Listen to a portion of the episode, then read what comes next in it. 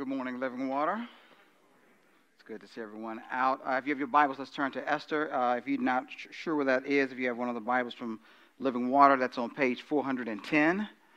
Page 410. If you, if you wouldn't mind standing for the reading of God's Word. Today we'll actually be looking at the book as a whole, and then I'll briefly look at the first nine verses. I uh, give a few comments about that, and that'll launch us into our study of Esther.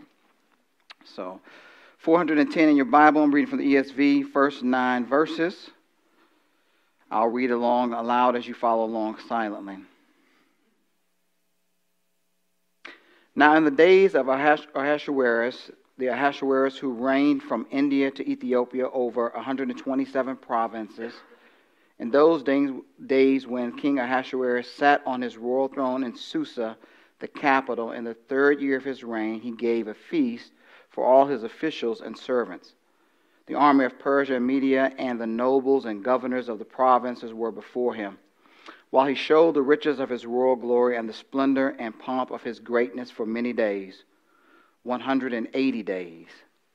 And when these days were completed, the king gave for all the people present in Susa, the citadel, both great and small, a feast lasting for seven days in the court of the garden of the king's palace. There were white cotton curtains and violet hangings fastened with cords of fine linen and purple, to silver rods and marble pillars, and also couches of gold and silver on a mosaic pavement of porphyry, marble, mother of pearl, and precious stones. Drinks were served in golden vessels, vessels of different kinds, and the royal wine was lavished according to the bounty of the king.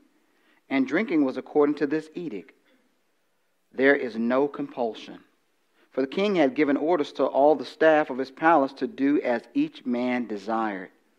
Queen Vashti also gave a feast for the women in the palace that belonged to King Ahasuerus. Let us pray. Heavenly Father, we give thanks to you and praise to your great name. You are worthy of our adoration, that you have hidden yourself from our eyes we do not perceive your workings in the world until they have been accomplished. But we do ask today that you would open our eyes to see the good things that you have done so that we might praise you. And we ask that you would open our hearts so that we might receive what your Spirit would say to us today. Cleanse us from any sin. May your name and the name of your Son, the Christ, be glorified in all that is said and done. We ask these things in his name. Amen. You may be seated.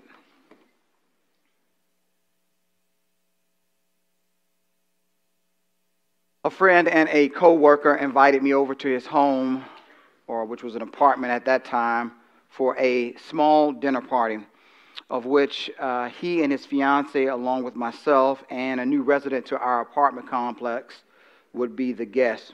And this new resident would also be a fellow student who was coming in for their first semester. As I sat on the couch waiting for the other guests to arrive, I interacted with the host and his fiance as they finished putting the touch, finished touchings on the, the meal that we were going to have uh, that evening. And as we were sitting there and as they were moving about the apartment, I heard a knock upon the door. And my friend, of course, with his apron on, came out of the kitchen and made his way to the door, uh, greeted this guest, and walked the guest into the house and introduced me to the, the, new, the new resident who happened to be a young lady. She had just recently moved from an island in the Caribbean, and she, while they were finishing up the meal, sat on the other couch opposite me, and we struck up a conversation uh, about faith and family and future aspirations. And one of the aspirations that she shared with me on that evening was her desire to after finishing her second master's degree here at seminary was to return home uh, and share what she had learned about God and Christ and those things that pertain to Him uh, in her own home to benefit others back where she was from. Uh, because she had a passion to help others know and follow Jesus Christ. Now, this meeting almost did not happen. Just in the prior month of December, uh, she had been informed by our apartment complex manager that there was no room uh, in the inn. There were no uh, apartments for rent. And she had marked it off her list and decided that when she arrived that there were 16 other locations that she was going to have to, to view, potentially to be able to find a, a, place, a place to stay. But something happened. Two weeks before she relocated, the apartment manager called her and, and said, I don't know how it happened, but out of the blue, someone called and they're moving out. Are you still interested in renting? To which she joyfully responded with a positive affirmation, and she completed the paperwork those within those two weeks prior to her flight leaving to come so that she could become a tenant in this apartment complex, which was at the top of her list. Now, little did we know when we were having that friendly conversation that an unseen hand was at work, and that three and a half years later, we would marry in her home island.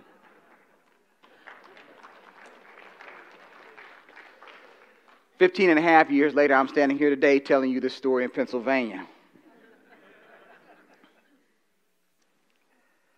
Now, the week that she had, uh, before she had received the call, which we didn't know was going on, my friend and I, let alone we didn't even know of her existence, let alone the situation that was transpiring in her life, my friend and I had fasted and prayed that God would provide me a wife. See, God is at work in the world even when he appears absent. And for many of us, that's how we experience God's presence in the world. Our lives are not filled with the parting of seas or rivers. There are no visitations by angels, miracles, or dreams and visions from God or Jesus. We simply pray believing that God sees and listens with no expectation that a voice will respond to the prayer we have just uttered. And from a human perspective, it is the wealthy and the influential and the power brokers that really do seem to be in control of the world, directing the affairs of the world to their desired ends. While we, as the ordinary citizens of the world, live out our routine lives, at times in frustration at our helplessness to reorder the world, to change circumstances, nevertheless quietly hoping that there will be something different. And it's into the very ordinariness of our lives that the book of Esther speaks, reminding us that humans will make decisions, but there is another force at work in the world behind the scenes that is greater than any human agent that directs the destiny of people and nations. And that is God.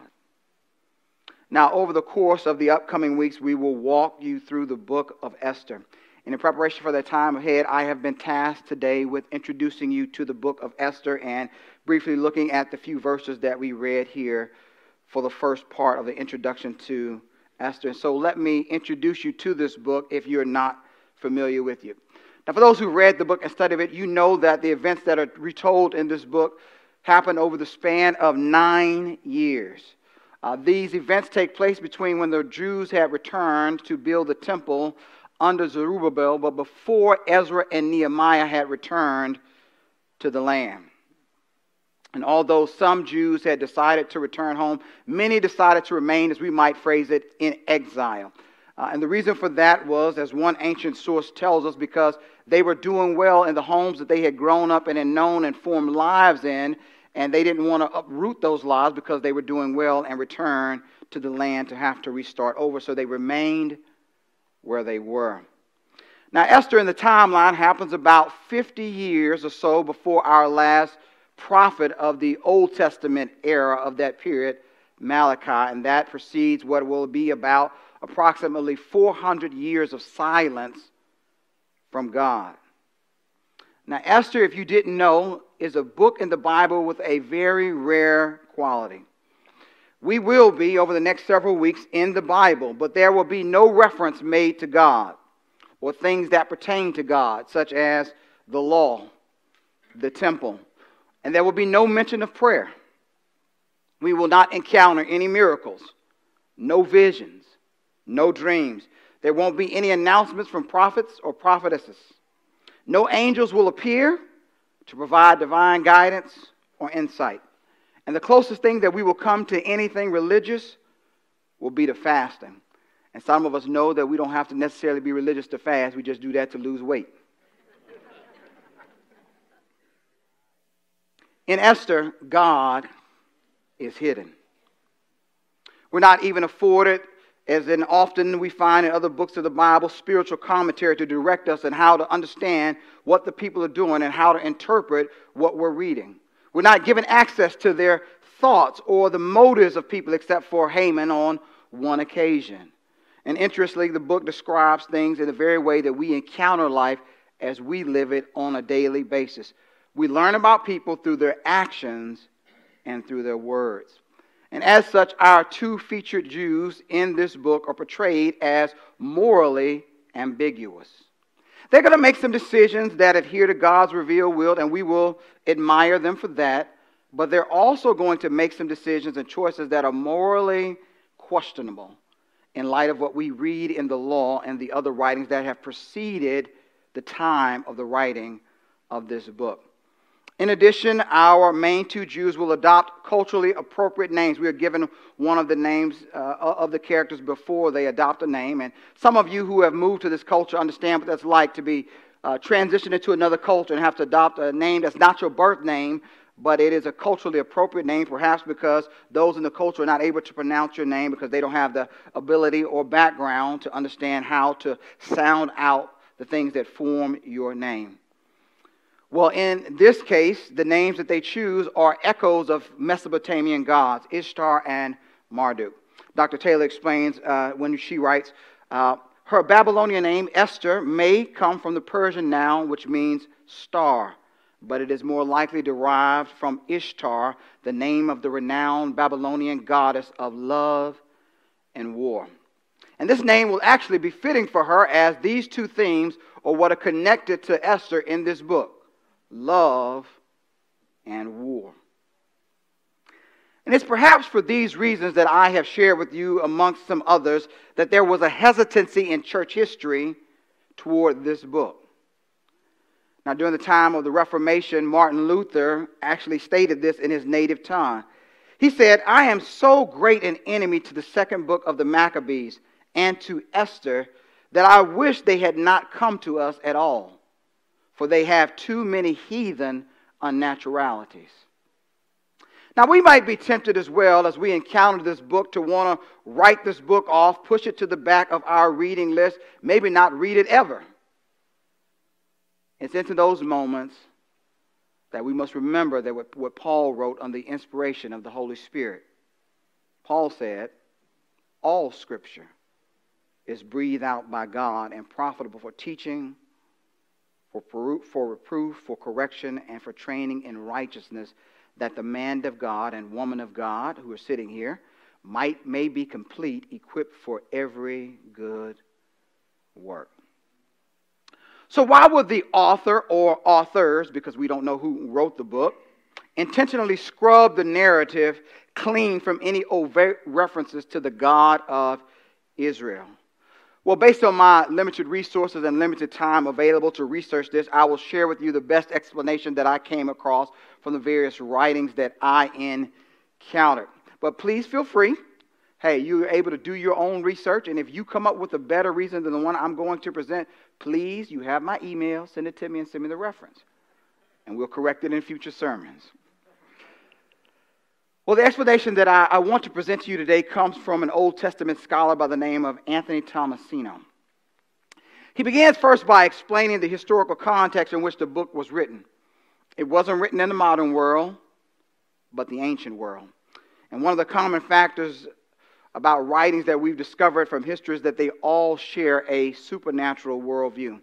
As you read some of the writings, you'll notice how often they invoke a god or gods and just some of the very ordinary things of life. It shows up in the writings and it shows up in the imagery. They're always invoking some god or some goddess in light of whatever it is that they're doing.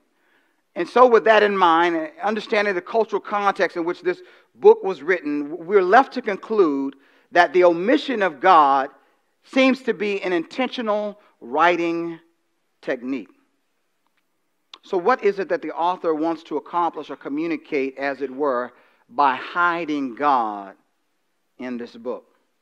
As I've already mentioned, Esther and Mordecai do not appear to be, as we'll read through the book, committed Jews like we encounter in the book of Daniel. you will notice that neither more Esther nor Mordecai are looking for God at all. They're just living and making decisions. Some of the elements of the story, as we'll make our way through the book, will remind us of the Joseph narrative, but others will remind us of Gideon from the book of Judges, and some of it will read just like that. So it does not seem to be their faithfulness to God that the author wants to communicate to us. The answer lies in another place. To find that answer, we need to actually travel back farther in time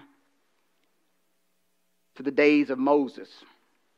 Just before the people enter the land and Moses dies at God's command. And God and Moses are having a conversation, and God tells Moses before he dies what will be the future of the nation of Israel, and this is recorded for us near the end of the book of Deuteronomy. Let me grab one small portion to let you know what God said would happen in the days in the future, long after Moses had passed off the scene. He said this, and the Lord said to Moses, Behold, you are about to lie down with your fathers. Then this people will rise and whore after the foreign gods among them in the land that they are entering. And they will forsake me and break my covenant that I have made with them. Then my anger will be kindled against them in that day. And I will forsake them and hide my face from them, and they will be devoured. And many evils and troubles will come upon them, so that they will say in that day, in that day, have not these evils come upon us because our God is not among us? And I will surely hide my face in that day because of all the evil that they have done, because they have turned to other gods. So God tells Moses that he promises that he is going to hide himself from his people when they sin. And knowing this, God does something interesting so that when things happen, they'll know that what he said was true. He says, Moses, I want you to write down this song and teach it to the people so that when the future generations sing this, they will remember what I said about what they would do. And in the song, God unfolds the history of Israel before one day ever happens. He says that after they are blessed by them, they will become prideful and self conceited, and they will engage in gross idolatry. And in response, God would send them in anger into exile, but He ultimately would deliver His people and punish their enemies. What seems to be going on in Esther is this that the author of Esther seems to be illustrating with the story of Esther the faithfulness of God to keep his word to Moses, as we see in Deuteronomy 31 and 32. And we learn a valuable lesson about God that God remains faithful to the covenant even when his people do not. Now, what might we take to indicate God's actions in the book of Esther? Well, as a, another scholar, Dr. Karen Jobes, as she points out, you cannot understand what God is doing by reading the book of Esther. If you read it in isolation, you are left with simply looking at life from a human perspective and you cannot understand what's happening. The only way to understand Esther properly is to look at Esther in the context of the Old Testament, and you, you and I have to move outside to read explicitly how God works in the world. And then, as we understand from the greater revelation of God, we're able to then look at Esther and understand how God is moving in Esther. It is then, after reading all that is outside surrounding Esther and what God has already communicated, that we're able to comprehend that these number of coincidences and the reversals of fortunes fortunes are not the blind operation of fate as Haman will seek and we will see, but it is actually the only wise God directing the affairs of the world. As King Nebuchadnezzar confessed about God after his divine discipline, he said this All the inhabitants of the earth are accounted as nothing. And he does according to his will among the hosts of heaven and among the inhabitants of the earth, and none can stay his hand or say to him, What have you done? Now, whereas books like Ezra and Nehemiah and other prophets let us know that God still viewed the exiles who had returned in the land because one of the questions now after the exile is are we still God's people? That God, because of those books, lets us know that He views them as His people. Well, Esther answers, Well, what about the people who remained outside the land? And Esther answers in the affirmative that God still views them also as His people. But God rescues His people for more than just their sake which we can really only appreciate because of where we stand in history to be able to look back from our vantage point to see how God's plan has unfolded. God promised Abraham in Genesis chapter 12, I will bless those who bless you, and him who dishonors you I will curse. And in you all the families of the earth shall be blessed. Paul many years later would reflect on what God had accomplished for the nations through the life, death, and resurrection of Jesus Christ, the Messiah, and highlight God's bigger purpose that Esther is contributing to. Paul wrote, let me just grab a portion of it. Christ redeemed us from the curse of the law by becoming a curse for us.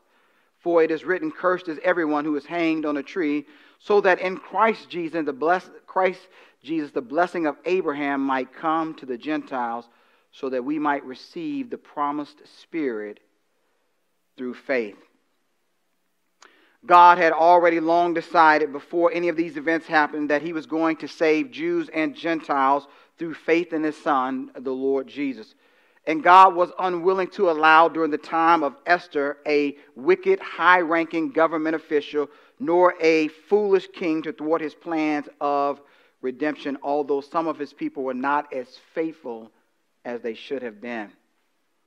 See, God was already moving history towards one direction that he was coming into the world in the person of Jesus, and there was nothing in heaven or, or, or, or, on earth that was going to stop him from accomplishing his purpose. And that's how we're able to say, God rules. Now, the main tool of the text that God will use in this book to accomplish his purposes and keep his promises might come as a surprise to us. This brings us back to our text, so let's read it again one more time to refresh our minds to it. Esther 1 through 9. Now, in the days of King of Ahasuerus, uh, the Ahasuerus, who reigned from India to Ethiopia over 127 provinces, in those days when King Ahasuerus sat on his royal throne in Susa, the capital, in the third year of his reign, he gave a feast for all of his officials and servants.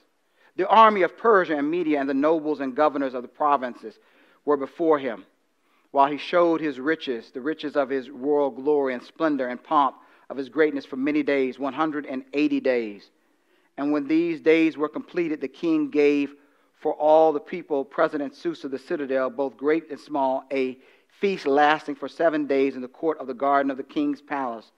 There were white cotton curtains and violet hangings fastened with cords of fine linen and purple, to silver rods and marble, and also couches of gold and silver on a mosaic pavement of porphyry, marble, mother of pearl, and precious stones. Drinks were served in golden vessels, vessels of different kinds, and the royal wine was lavished according to the bounty of the king, and drinking was according to this edict. There is no compulsion. For the king had given orders to all the staff of his palace to do as each man desired. Queen Vashti also gave a feast for the women in the palace that belonged to King Ahasuerus. So, a main theme and a feature that's going to show up repeatedly throughout the book of Esther is what we might refer to as feast or banquets. If I remember correctly, I think there are 10 mentioned in the book. This is a book of what we might call parties. And it is through these events, these feasts, these banquets, that God promotes a deliverer like Joseph or Gideon and rescues his people from destruction. Now, we encounter the first three banquets in the first nine verses of which we have just read. And the, the author takes time to provide us with all the necessary party information that anyone would need to know about a party. We're told about the host, uh, we're told about the location of the feast, the guests, the duration of the event, the decorations, and what was being served to point out the opulence that was happening. First, we're introduced to the host, King Ahasuerus. The author wants to impress upon us the political, social, and economic stature of this king and what he possessed in the ancient world. And we perceive this by the vastness of the territory that he ruled that was greater than any empire before. To put it in modern day terms, he ruled from Pakistan to Sudan. Scholars have come to the consensus that King Ahasuerus is to be identified with who the Greeks called Xerxes First. To give us a sense of what he's like, one scholar records from another ancient writing what one ancient writer said about Xerxes First. Herodotus' portrayal of Xerxes First is of a person who was impulsive, a tyrannical king who loved women and alcohol, and who ruled over the massive Persian Empire. And thus, by identifying him with Xerxes I, we know a lot about his rule and reign because of Herodotus' writings and others. That because it's three years in his reign, we know that this is 483 BC. And this has happened after he has crushed revolts at the start of his reign in Babylon and in Egypt. But as before, he prepares his three year time to attack the Greeks, which we ultimately know will be unsuccessful and set up the decline of the kingdom. We're not only told about the host, but we're also given the location of the festivities. These feasts took place at his winter palace. By me saying winter palace, that's to let you know that there's more than one of them. He actually had four in different locations so that he could, like some of us, travel to different locations based on weather. The guests for his first, first feast was government officials and military personnel. Now, it's not clear from the text how long this feast lasted, at least the first one. Uh, it, it, may be that the feast precedes the 180 days, or let me put it in other language, six months of him displaying his wealth, or it's a six month party to show how great he is. To give you some idea about the kind of wealth that was on display when Alexander the Great conquered the kingdom of Persia and of the Medes. And he took over this palace and another palace, and I won't tell you all of the stuff, but let me just give you a little bit of idea. It is recorded that he consumed from this palace, acclaimed as Alexander the Great did, 2.4 million pounds of gold and silver bullion. 2.4 million pounds. Now, I don't know how much a gold coin weighs, but 2.4 million pounds, that's a lot. The second feast happens in the Susa as well. And he tells us, at least we get the time frame in this one, it's a week long party. Seven days of partying. And we're told in the text while the king does this now, we know from history that perhaps he was also trying to win over the affections of those who were in his empire to prepare for his war against the Greeks. But at least the author wants us to focus on his pride. He's doing this for his self glory to show off how great he is, and perhaps he wanted them to know if you'll give me your loyalty, I can finance it. I, I got the clout. I have the ability to take care of you. Let me show you. And so this is perhaps this. And then we find out that there is, in, in just passing, just briefly mentioned, no details given, that the queen also throws a feast for the women in the palace. Now, if you're a party planner, have a sense for interior design, you work in construction or flooring, you probably appreciate what's going on in verse 6. With the descriptions of how this party is laid out, it's hard for me to imagine in my mind. I don't have those bents, so I couldn't put together all the stuff. But I did think to myself, what would it be like to sit on a couch of gold? What would that feel like? Is it really any different if it's made out of solid gold? Who knows? And what about the menu? Well, from Persian culture, we know that uh, there were often exotic things brought in, animals to entertain his guests in these elaborate gardens that they have. So I imagine that at these feasts there were foods from all over the empire, but that's not what the focus of the author wants us to pay attention to. He wants us to pay attention to one specific item on the menu the wine. Let me restate this. For the men, these are drinking parties. We might, for those who've been in college, these are frat parties, just on a much larger scale. A whole empire's involved. I'll share with you with the story I've shared before. Several years ago, I had a chance to attend a, a relative's wedding. And at this reception of the wedding, uh, they had prepaid for an open bar. Now, uh, I, am not one who uh, has a taste for those kinds of drinks, and so I didn't realize the popularity of such a item offered at a reception, but it was not lost on others who were there. So that, later that evening, as I was standing against the wall, a, different relative who was also there um, made his way over to me, and we started to have a conversation, and I was having the conversation with him. But I noticed that the conversation was odd. There was this strangeness about it, and I couldn't figure out what it was at first.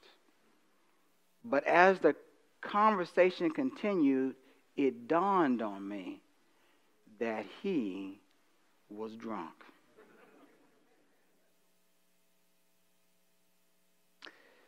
That's what's going on in the text.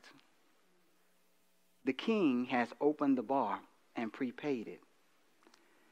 And he's made a rule drink as much as you want, as often as you want. And that's on days without end.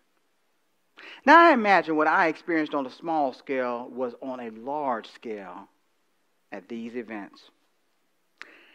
And it's as we look at this text, we have to ask ourselves what spiritual value could such an occasion have for us? And this is what I walk away with. This seemingly insignificant event in life, parties, for men, drinking parties, become the stage upon which God executes his plan for his glory and the good of humanity. Because what we learn from Esther is this that God uses all kinds of events and human decisions to keep his promises and accomplish his purposes in the world for the good of his people, which resound to his glory. Here's the point I want you to take home. Trust that even when God appears absent, he's always at work. Now, this has implications for your life and my life as well. Remember Romans 8 when we covered the book of Romans? Let me just quote one verse from that section. And we know that, that for those who love God, all things work together for good, for those who are called according to his purpose. See, in the mundane things of life, God is at work. Now, you may at times wonder where is God in the daily routine of your life. He seems absent. You wake up, you get ready for work or for school, you head off to work or school. You do your job, you study, you run errands, you exercise, you raise children or grandchildren, you care for ailing family members, you serve at church, you pray, you read your Bible, you sing songs, you give, you help others, you coach, you attend games, you visit people, you do home projects, you eat, you manage finances, you have conversations just to, at the end of the day, lay down and get up the next day and do it all over again. And you wonder, where is God? As we see in the book of Esther, he's behind the scenes, orchestrating the very ordinary events of your life to achieve his intended purposes, to shape you into the image of Christ and to accomplish his purposes in the world. And it's knowing this reality that God is, though I cannot see him, though I don't always recognize what he's doing, helps me to re- resist the temptation that the people who are in power, like King Xerxes first, are in ultimate control over the destiny of the world. And it also then helps me to resist the allure of the temptation to be ensnared by the things of the world, which Elder Jim prayed about, as we see in this text the wine and the wealth, which represent the good times that the world wants to offer. And instead, remain faithful to the call that Christ has on my life in a world that is given over to its appetites. As Romans 8 goes on to say, that God has a plan, and his plan ends with you in glory with Christ, with a glory that will not fade away like the possession of this world. And God is at work in your life to that end. Trust him even when you don't see Him working in your life. Let me close with this. Joe McKeever tells this following story in an article about his friend Brian, a minister. Brian was on a plane aboard uh, in another country flying back to Salt Lake City, and Brian was, like many of us who are uh, on planes, you sit, you know, in this close proximity, you're going to be on a plane for hours uh, next to your seatmates, and if you're a friendly person, uh, you try to get, uh, you know, into a conversation with those who are, who are near you. And in this case, he was uh, sitting next to a mother and her 10-year-old daughter. And they uh, ultimately ended up in the conversation discovering that uh, Brian was a minister, and so they began to pepper him with all these questions. And eventually, uh, Brian shared with her the, the, story of his life and talked about how Christ had come into his life and changed everything about his life. And uh, through that testimony, they ended up deciding to place faith in Jesus Christ as God called them to his son. And he prayed with them on the plane, and they became believers.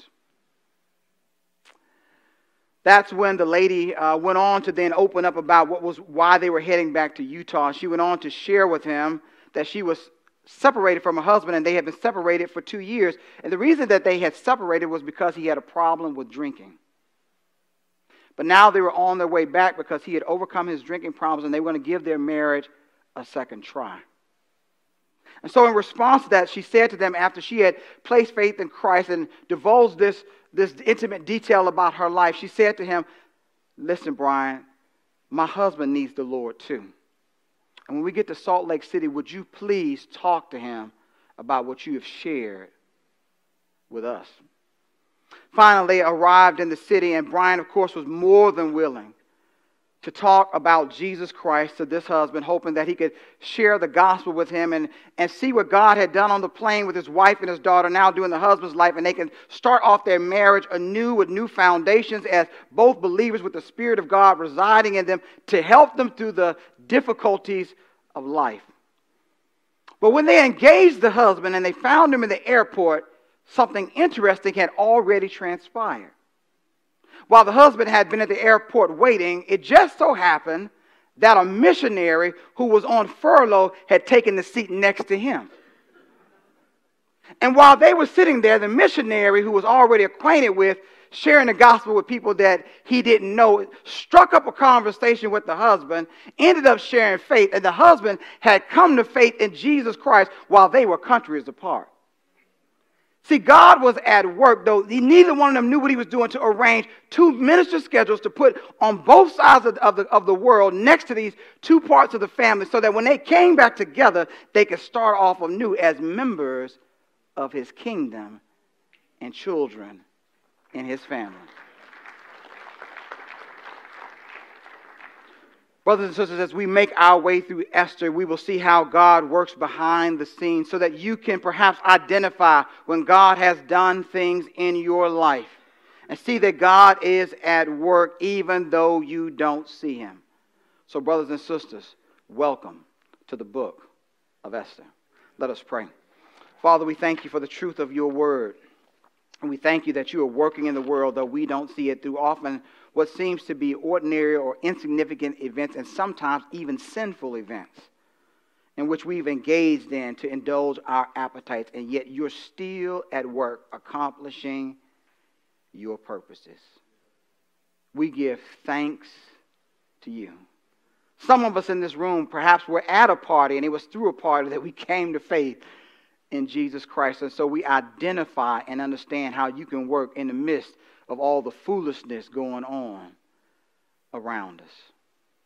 We pray, Father, that we would be your vessels, your tools, as you seek to save men and women on this planet for your glory and for their good.